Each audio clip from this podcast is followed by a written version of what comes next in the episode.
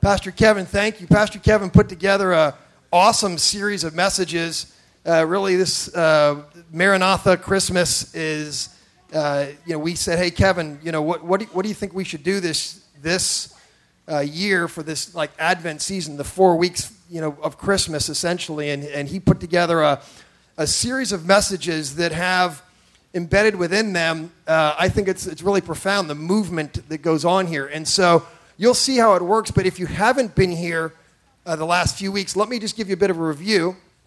Uh, f- first and foremost, what you'll notice is that a central aspect of this series of messages is celebrating the presence of the Lord through the sacrament of communion, the Eucharist, the Holy Supper. Uh, and what we did in week one, when I preached week one, we actually had served communion and, and shared this meal together before the message. Do you remember that? It was, it, it was essentially like breakfast. You know, it happened at the beginning of the message. It, it, you, you could almost see in these messages like a day being represented. And so it happened before the message even happened. And then the second week when Brian did it, he actually broke in the middle and had a message before and then communion, and then a message after. It was right in the middle. And then last week, when Pastor Kevin preached it, it was almost near the end. And today, what we'll do, it might feel strange to you, but it, it makes sense that what we'll do is we're actually going to, the very last thing we'll do together is we'll take communion and walk out the door. So we'll, we'll, we'll, take it as we go. It'll be a way in which we will take this season that, that, of expectancy and we'll encompass it by having a meal that has covered the whole breadth of, of the season. And so it's moved from beginning to middle to end. And you'll, I, I hope that'll make sense for you, even particularly in light of today's message. A good series of messages uh, mean that each message stands alone, but they're also tied together. And so you'll see, I believe, how this, this one's tied together. So if you're with us in the Word, then open your Bible to Mark chapter 1. If you carry, if you're old school and you actually carry a Bible with you that's, that's on paper, God bless you. You're a person after my own heart. Um, if you use it on your phone, that's okay. It's real. There you go. Somebody's holding it up back there. This is my Bible. Uh, and so, uh, Mark chapter 1, and Mark, in Mark chapter, Mark does not get into the birth of Jesus specifically. Uh, Mark doesn't really get into a whole lot with much detail. Mark is about movement. You can read the whole book of Mark in about an hour. Uh, you can sit down in one reading and breeze through. Mark says, and then immediately, and then immediately, and then immediately. He's, he's, he wants to take us through the story. And one of my favorite things, I to have it up on the screen about the book of Mark, is the very first verse of the book of Mark, we misinterpret as a title. We misinterpret it as the gospel let me turn to the book of Mark. Help if I could actually see it. We misinterpret it like this the beginning of the gospel about Jesus Christ, the Son of God. Period. But the Greek doesn't really work that way. That it would be a verbless clause. And there's no such thing in the Greek. And so I believe a better translation of Mark 1 is this the beginning of the gospel about Jesus Christ, the Son of God, just as it was written in the prophet Isaiah. So Mark is actually tying the beginning of the gospel to something that happened way before the birth of Jesus, to hundreds of years earlier when the prophets were crying out for the coming of Messiah. And we talked about that in, in, in the weeks past. The first week, I connected the, the birth of Jesus and the coming of the Lord uh, in that first advent to before the beginning of creation. In the beginning was the Word, and the Word was God, and the Word was with God. Out of John 1 and Genesis 1 and Genesis 3, where, where the first good news is prophesied that one would be born in time that would step on the neck of the enemy.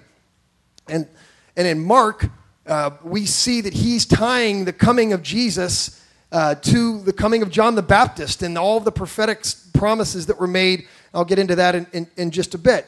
But you'll see here that as Jesus gets into his uh, pronouncement of his, his ministry that he is actually taking his entire existence.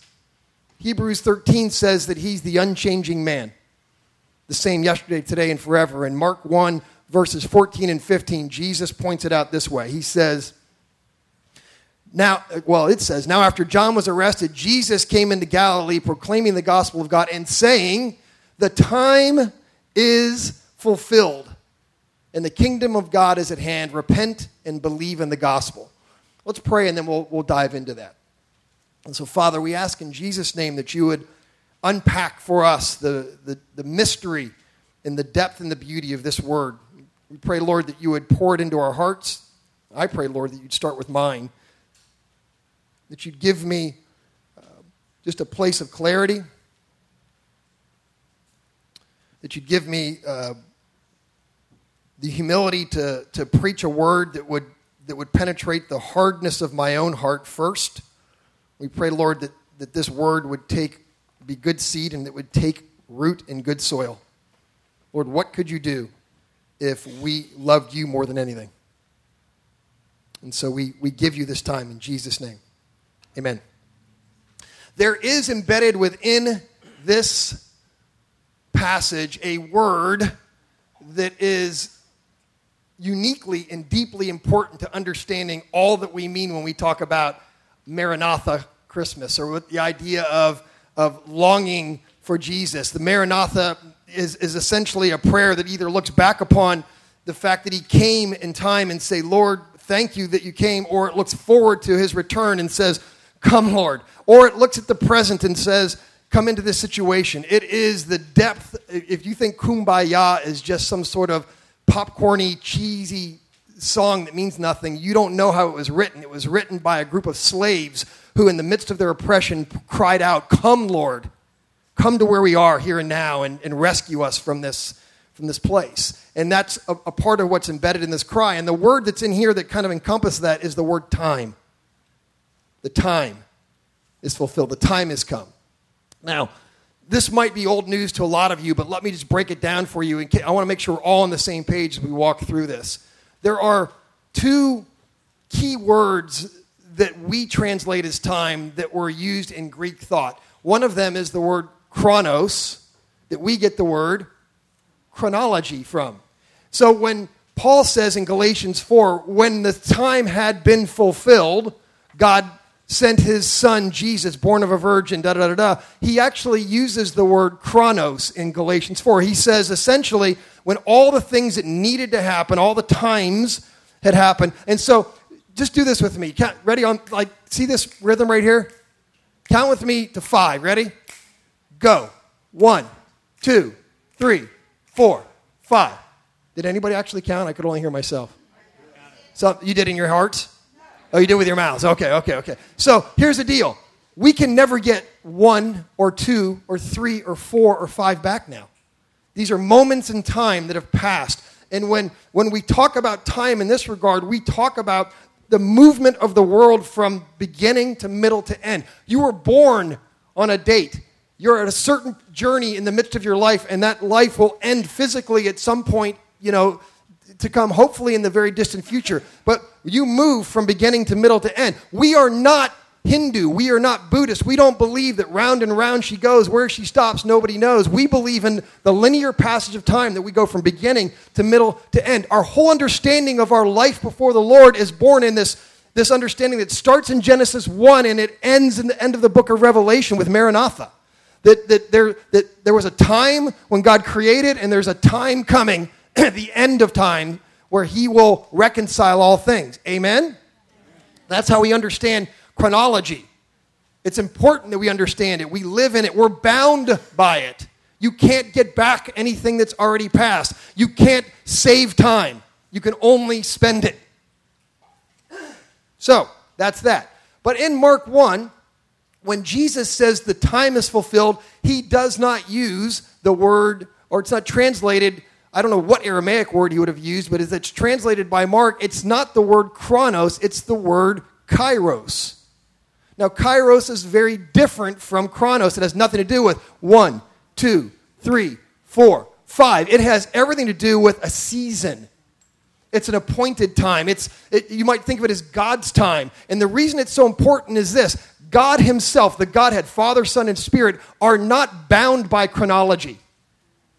God doesn't live bound inside of time. He doesn't live like you and I live.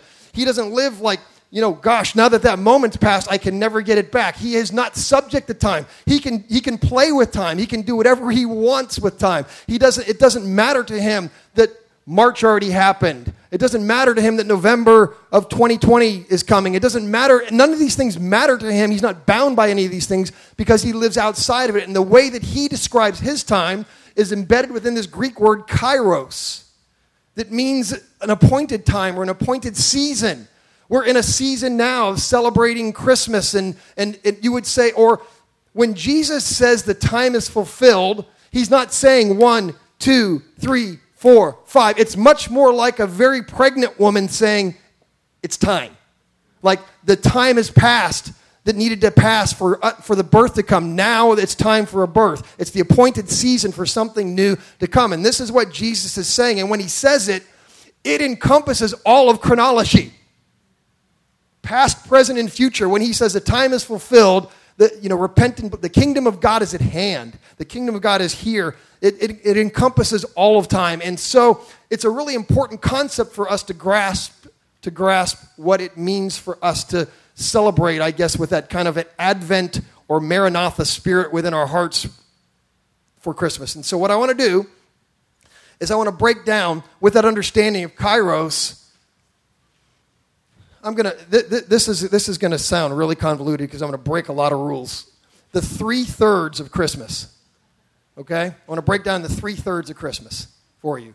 One third, two thirds, third third. That makes sense. One third, two third, three thirds. All right. And the reason I'm going to break a rule is I'm going to start with the fourth third. So it's like one and a third or something like that. Anybody do math out there at all? Got it right. All right. So good. Thank you. So, you know, so three thirds of Christmas. And the reason I want to do this is I believe that for most of us, we don't live into the fullness of this season. We live in part in this season. Some of us live in the fourth third that I'm going to get at in just a second. But most of us who have been brought up in the church live in maybe two halves of it. How, how confusing is this? I'm all about math and fractions this morning. Let me start, though, with that, with that fourth third, because the fourth third really isn't part of Christmas at all. It's imposed on, on what we should be focusing on. When we look at first, second, and third thirds, this fourth part is an imposition. It comes from the outside in. And it's not necessarily in and of, of itself evil. It's not bad, but it's definitely not it. And what that is, that thing is, is it's what I would call the Christmas culture. You know the Christmas culture, right? The, the, the thing that kind of grabs hold of us every year. It's the thing right now for any of you that are feeling stress in this season. That's what's got hold of you. You are not stressed over your remembrance of the birth of Jesus. And you're not stressed over the prospect of him coming to make all things new. You're stressed over things like parties and presents and lists and money and all that sort of thing. For many of us, the, the, the, the, celebration of this season really isn't about seeking and watching and waiting for the Lord. It's, it's, about, it's not about the saving events that we realize that, as Galatians 4 says, we're born in the right time. It, it, it doesn't take into account events that encompass all of history. It's about shopping and decoration and that sort of stuff. And I'll tell you why it doesn't really offend me. I don't, I don't get offended when I go to the store and they say happy holidays or something. It doesn't bother me in the, in the least because the Christmas culture, at least, is a signpost to people. It is an opportunity for people who don't even dare to poke their nose into the Bible or into the story to at least be confronted by the depth of what we know to be true. So don't be offended by it, but it's not this. This I read something just this week that says this. Christmas is wide-eyed children, fairyland magic, age-old music and goodwill in the hearts of men. That's what Christmas is. And I think if that's all Christmas is, then it, it, I mean, we're, we're, we're to be pitied amongst people because that cultural celebration of Christmas, the thing that causes you the stress, you know, within you, it doesn't have any potential to change the world for the better. It only has the potential to change our hearts in ways that maybe hurt. What is that? What do they call that day? It's like the second Tuesday in January. It's the day when your credit card bill arrives? They call that, it's some name for it. It's not a good day. It's not a good name. It's the day, it's the reckoning day, where all the things that you did to make sure that it was, that Christmas was fairyland magic with wide eyed children comes home to roost. And you're like, man, we, we gotta, somehow or another, we gotta make it through this year so that we can get to next year because we've just dropped a ton of money to make sure Christmas was beautiful. It doesn't change the world, though. And so, can we set that one aside for a minute? Can we lay that one at the altar and just say, Lord, we know it's real. We know it's out there. We know you might even use it, but it's not us. Amen? Okay, well, then let me break down the three thirds that, that are us. The first one has to do with what I think most of us spend all of our time celebrating at Christmas. And that's this it's, the, it's Bethlehem. It's Bethlehem. You know, it's the idea of Jesus being born in time. I would say that if you look at the way in which we talk about Christmas, if you look at the way in which we write about Christmas, if you look at the way we sing about Christmas, most of it has to do with remembering, looking back 2,000 years ago and remembering that there was a time when Jesus was born, God made flesh, and he was born in a stable under miraculous circumstances, and, and that's what we call Christmas celebration, right? Thank you. It's wonderful. It's done in the fullness of time. And it's, and it's you, you know, as I said three weeks ago, Mike Graston taught this in the, in the children's church in a wonderful way. He basically said we have to get in a time machine and go way back. But we don't just go way back to Bethlehem. We have to go way back to the book of Genesis and even the counsel of God to know that this was in God's heart all along. But even if we just go back to Bethlehem, we see so many things happening there in the fullness of time. And the, when the time had come, as Galatians says, or as Jesus says, the time is come the Kairos time has come. You see so many things happening there that are so imperative, and the stories are so beautiful and they're so capturing. You look at shepherds who are watching, they were, they were watching shepherds, and this is who the Lord goes to and says, You go and see and give witness to his birth. You can go to Bethlehem today and see the fields where they were keeping watch over their sheep, and the sheep that they were keeping watch over were sheep that would eventually be used in the temple for sacrifice raising these sacrificial lambs, they go and get to see the one who would be crucified on the cross. Shepherds who are watching, and magi who are seeking. I got to, to teach last week in children's church with the, the kids about these magi, these, these, these men who'd come from probably what's now Kurdistan, Iraqi Kurdistan, Amidi, an area up in the north of that part, near the borders of Syria and Turkey.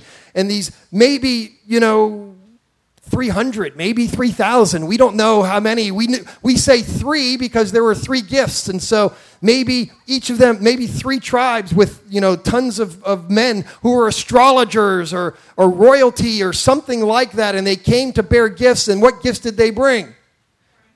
Gold, frankincense, and myrrh. They, they had no idea the prophetic significance of these gifts. I don't think there's any way they could have known what they were bringing. They bring gold, which is a, a gift fit for a king, for royalty.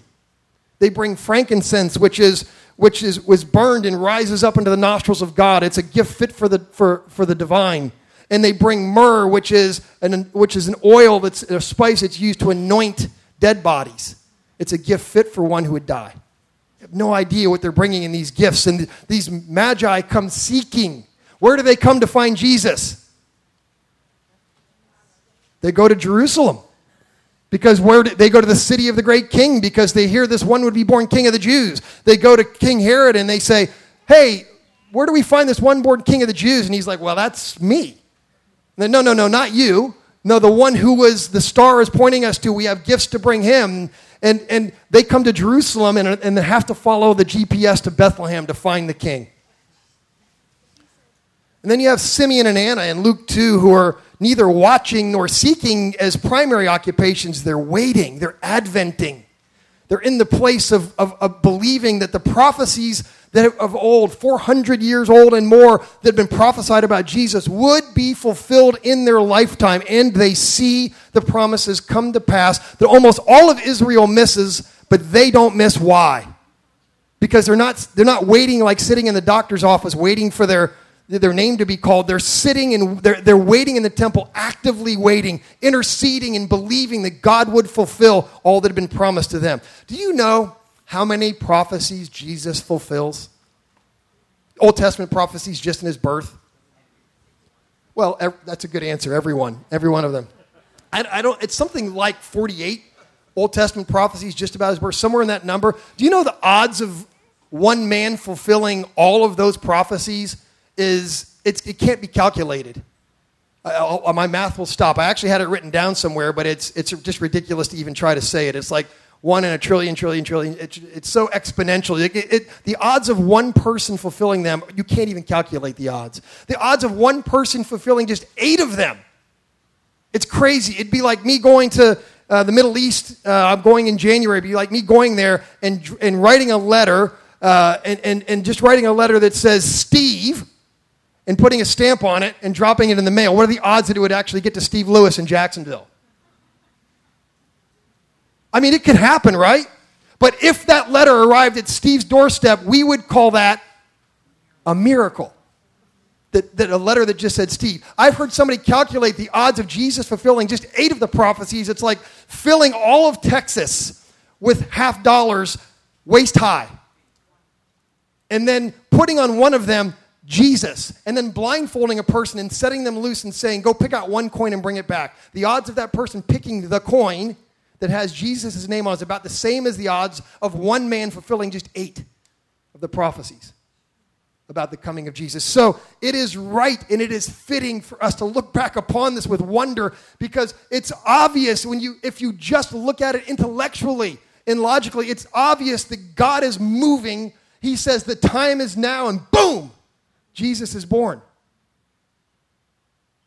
It's right for us to be, have wide eyed wonder about the birth of the, of the Christ child.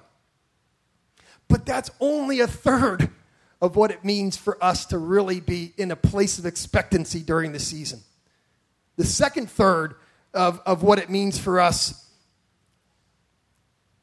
is what we find in the song Joy to the World. I think Joy to the World is literally uh, written out of Psalm 48. Um, but do you know that this song is written not to celebrate the birth of Jesus?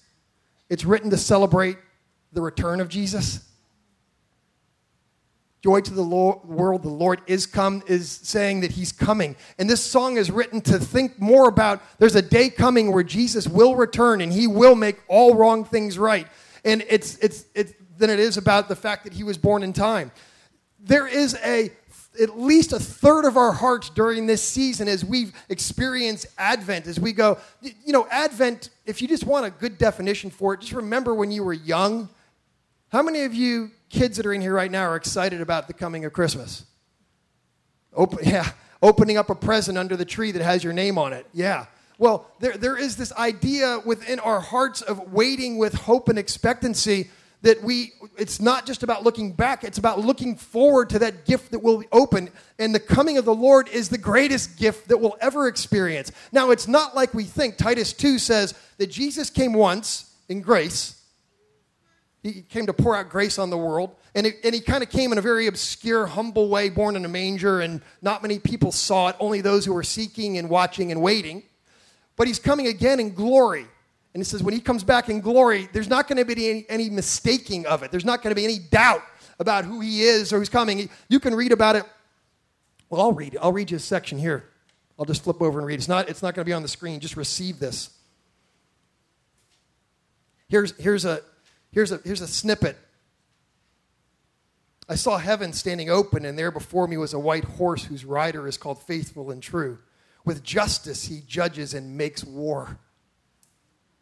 His eyes are like blazing fire, and on his head are many crowns. He has a name written on him that no one knows but he himself. Do you know there's a name for Jesus that only he knows, that we don't know? Isn't that fascinating to you? There's a name that he, that he knows himself by that is probably some intimate name that the Father knows him by that we don't know, that he himself knows. He's dressed in a robe dipped in blood, and his name is the Word of God. The Word of God. In the beginning was the Word and the armies of heaven were following him, riding on white horses and dressed in fine linen, white and clean. And out of his mouth comes a sharp sword with which to strike down the nations. He will rule them with an iron scepter. He treads the winepress of the fury of the wrath of God Almighty. On his robe and on his thigh, he has this name written King of Kings, Lord of Lords. And I saw an angel standing in the sun who cried in a loud voice to all the birds flying in midair, Come gather together for the, for the great supper of God, for this great meal that's coming. That's a third of Christmas.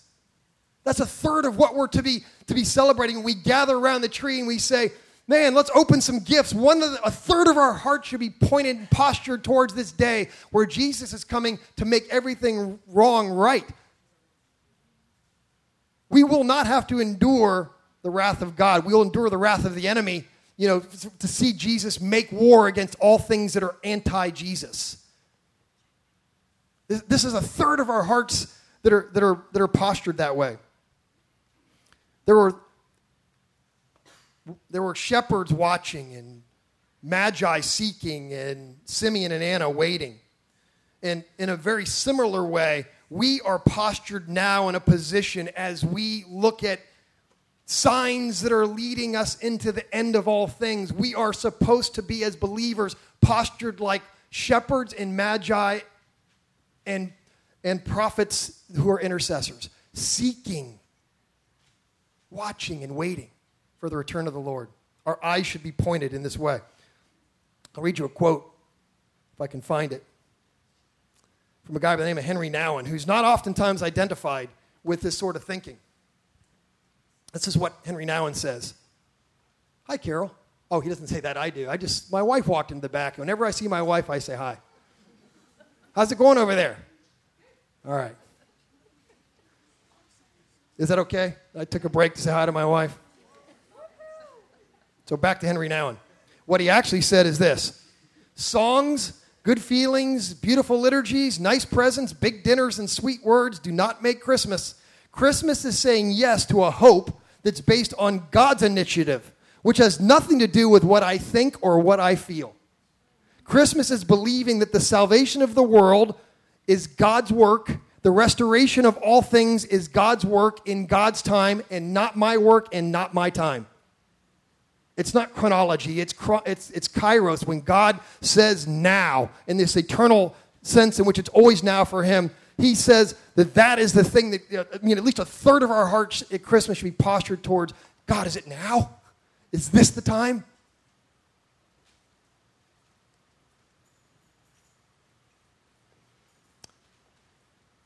Well, a third is looking back onto that, onto that birth, that amazing uh, event that, that changes all of history because God becomes flesh and moves into the neighborhood and dwells among us. And a third of our hearts are pointed to this day that's coming when Jesus returns, not in some humble stable, but riding a white horse with a name that only he himself knows, and his name is the Word of God, and King of Kings and Lord of Lords. It's, it's emblazoned on him, and a whole army of heaven is riding with him to come to make war against those who'd stand against him. That, that day's coming, and a third of our hearts are postured there. Where does that leave the final third?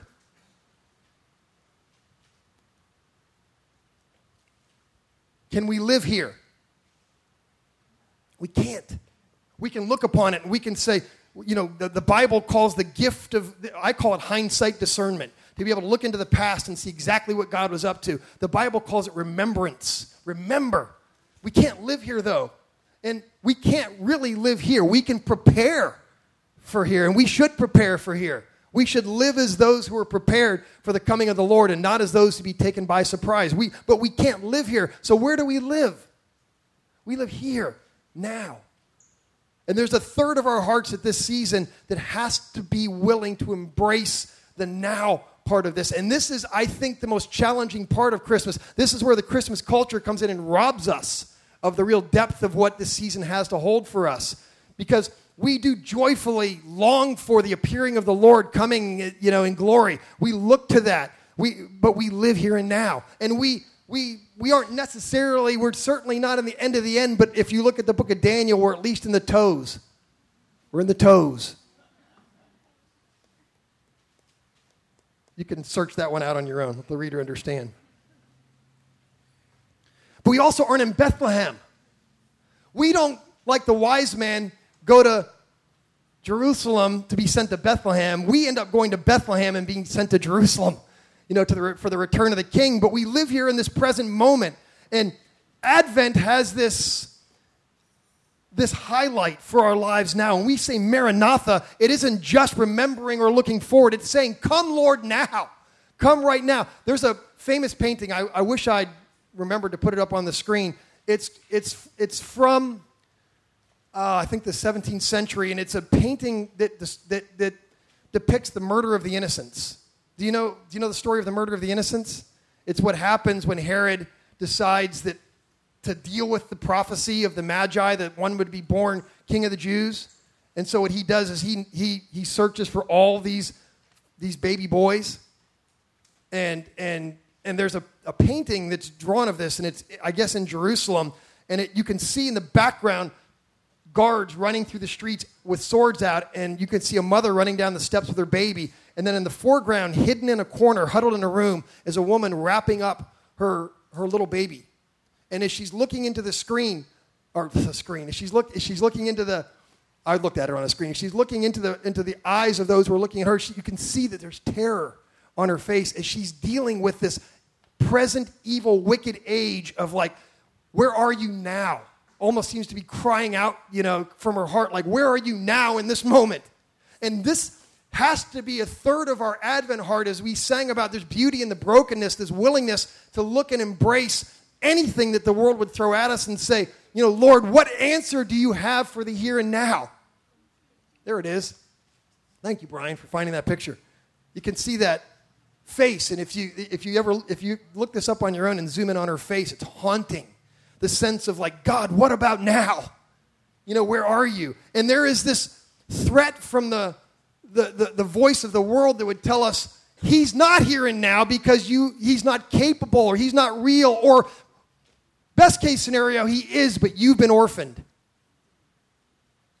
You've been left behind. You've been forgotten. He's a watchmaker who set things into motion and took his hands off, and now he has no control over the, the chronos, the moving of one moment to the next moment. He just stands outside of it and kind of sort of just chuckles as it spins out. And if a third of our hearts aren't postured to saying, Lord, what answer do you have for us here and now, then we're missing a ton of it. And if we're spending all of our time getting caught up in the Christmas culture or just remembering his birth, we're not willing, we have no answer for the world, an unbelieving world. In Advent, this Maranatha cry has a highlight for our lives right now. We'll see him in, in all his glory at the, at the end of time. And we can look back with remembrance and see how he was present, you know, 2,000 years ago, walking the land.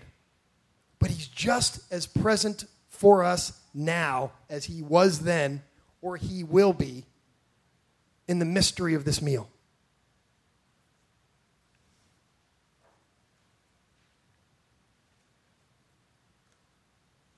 If you take this meal as just a little bit of bread and a little bit of a you know, juice, you miss the significance of the promise that's embedded within this meal. We believe that somehow mysteriously these common elements of just bread and cup become for us the body and blood of Jesus.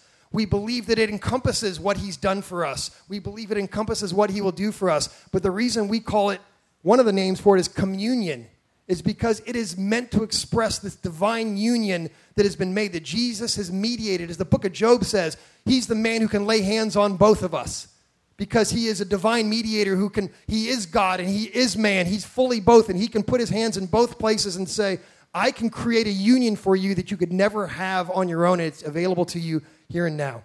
And so, the final highlight, the final third of this season, it, when Jesus talks about the fullness of time in Mark 1, it's this meal, it's this sacred mystery, this visible sign, this outward sign of an invisible grace. And it was given to us by the Lord Himself as a remembrance, but also as a present help. It's a regular, even daily. Carol and I now take communion daily as we pray together. It's a daily reminder that He's with us. It's an opportunity for us each and every time we do so to encounter the Lord. How many of you desire to, to encounter the Lord? I mean, to really encounter the Lord. This is a real opportunity to do so. It's not rote, it's not passing, it's not just a snack, it's real. We can walk uh, in, his, in, in, in His grace and receive the help of His grace when we do it. And as the Lord taught us, He did not leave us orphaned. And He appears in the, in the, immediate aftermath of his death and resurrection, the first thing he does that we see is he appears to a couple of guys who are walking on the road to Emmaus, who have no idea what's happened. And he just walks amongst them and says, Hey guys, what happened? I mean, I love, I, I maybe you don't get it or care about it as much as I do, or doesn't tickle you the same way it does me, but I love the playfulness of God. They would walk into the scenario and just say to these guys, What's going on, guys? You're like, Haven't you heard the news? Tell me about it. Well, the one that we thought was Messiah, who was born in time, has actually been killed in Jerusalem, and we're all we're all grieving. We're all very sad. And Jesus then, starting, you know, in the prophets, like the book of Mark says, and moving forward, tells them all things that were to come to pass. And when it came time for him to leave, he walks into their house with them. They invite him in to the table. And as he breaks the bread and blesses the bread and the cup, just as he'd done as the last thing, the last meal he'd had, he, he they see him. And they say to themselves, What when they see him? They say, Weren't our hearts burning within us the whole time he was with us on the road? See, this is what happens when Jesus encounters us. He sets our hearts ablaze in a way that no one else can, nothing else can. And this meal is intended to give us heartburn. It's intended to establish burning hearts. It's not intended to just be, it's not supposed to be easy to digest. It's supposed to mess with us and get in with us and cause us to celebrate and reflect and to recognize that even when I feel like I'm at my worst in this season, He is with me. He'll never leave me nor forsake me. He didn't leave us orphaned. He's present to us and He's with us in the Eucharist and in uh, the celebration of it. and so we're invited in this meal to go deeper in our understanding uh, of, of what it means for us to celebrate. It's not, obviously, not just the culture of Christmas and the celebration of gifts and trees and lights and decorations and parties, as wonderful as they can be to point us towards the reality. And it's not just about his birth, it's not just about his coming, and it's not just about this meal. It's when you wrap it all together, you get the three thirds of it. It's something profound and deep. Brian, I'm going to invite you to come up. I'm going to read to you a story. It's, it's my very favorite Christmas story, and I've read it a lot traditionally, but I haven't read it in years. And I want to read it. For many of you, it'll be familiar because I've read it before, but for some of you, it'll be new. And to me, it's so powerful because I believe it does encompass kairos, the understanding of the fullness of time and how God moves through events and uses them past, present, and future, to establish himself in our hearts and in our lives. And so, can I read you a story?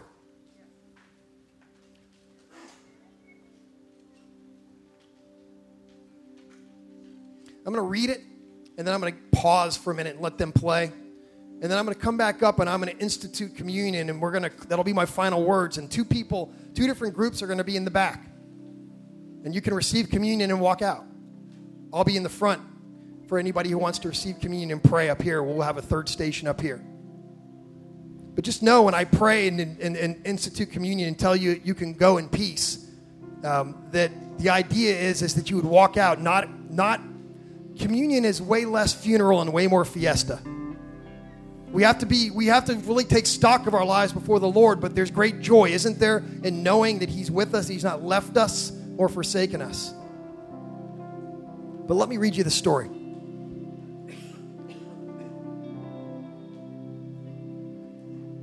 It was a bitterly cold Christmas Eve in Korea, 1952. An expectant young mother hobbled through snow toward the home of a missionary friend where she knew she could find the help she needed. And tears of sorrow froze on her face as she mourned her husband. He'd recently been killed in the Korean War, and she had no one else to turn to but this missionary friend. A short way down the road from her missionary friend's house was a deep gully spanned by a bridge. Her name was Bakyun, and she stumbled forward, and the birth pains suddenly overcame her. It was time. And she fell and realized she could go no further, and she crawled under the end of the bridge, and there, alone between the arched trestles of the bridge, her baby boy was born. Bak Yun had nothing with her except her heavy, padded clothes. And one by one, she removed every piece of her clothing and wrapped them around her tiny son, still connected to her body by his cord. Around and around, she wrapped him like a cumbersome cocoon. Then, feeling a piece of burlap under her back in the snow, she pulled it over herself and lay exhausted beside her baby. The next morning, Miss Watson, who was the longtime missionary uh, friend, drove across that same bridge in her Jeep to take a Christmas back basket to another Korean family. And on her way back, as she neared the bridge, the Jeep sputtered and died out of gasoline. She sighed and got out, took her key, and started to walk back across the bridge to her home. Through crunching snow under her feet, she heard another sound, though a baby's faint cry. She stopped, unbelieving, and then she heard the cry again. It's coming from beneath the bridge. She crawled under to investigate, and there she found a tiny, bundled baby, warm but hungry, and young Bak Yun, the mother, frozen to death. With a knife from her toolbox, she cut the cord and took the baby home with her. After caring first for the child, she, alone with some helpers, brought Bak Yun's body to the mission compound and buried her there in the cemetery. She named the baby Sue Park, and she herself adopted him as her own. He was strong and healthy, and so grew up among many other children that Miss Watson cared for at the mission compound. But to her, he was special. She often told him, Your mother had great love for you, Sue Park. And about how she had proved that love he never tired of hearing the story of his beautiful mother.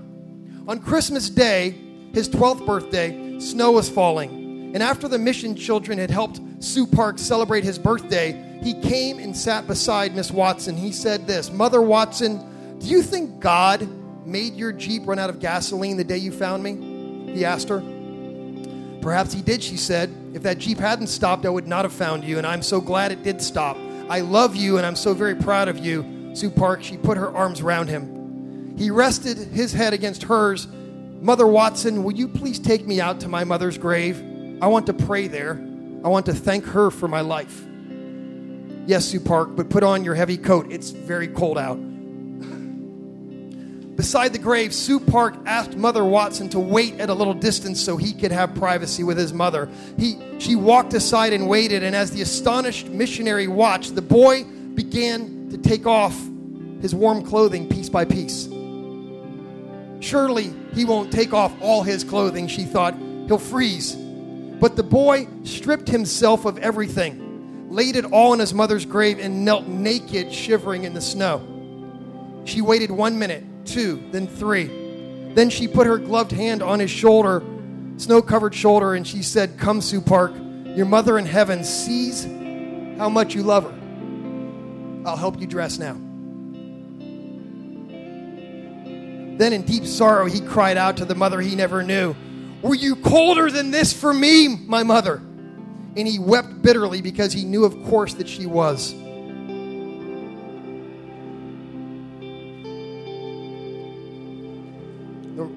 Writer of this true story. This is actually written by uh, some friends of mine, the mother of some friends of mine who knew Miss Watson. And this is what she writes. She says, When Christ came, he stripped himself of every royal garment and entered our world of hatred and cold indifference. Why did he do it? Because he saw centuries of broken lives needing a Lord and Savior. Were you colder than this, my Lord? Were you colder than this? And so, Father, we pray in Jesus' name that you would help us to understand the significance of the one who came and emptied himself of everything that was rightfully his own. That's you, Jesus. You did this for us. You came humble and naked. And we ask, Lord, were you colder than this to make a way for us? And we say, Lord, come into our here and now and break into this world of hatred and bitter, cold indifference and warm us with the light, the fire of your presence. As we prepare to take this meal, Lord, establish burning hearts through the bread and the cup. So I'm just going to let them sing for a bit. I'm going to kneel down and thank the Lord, and then when we're done with that, I'll we'll have communion. Behold, you have come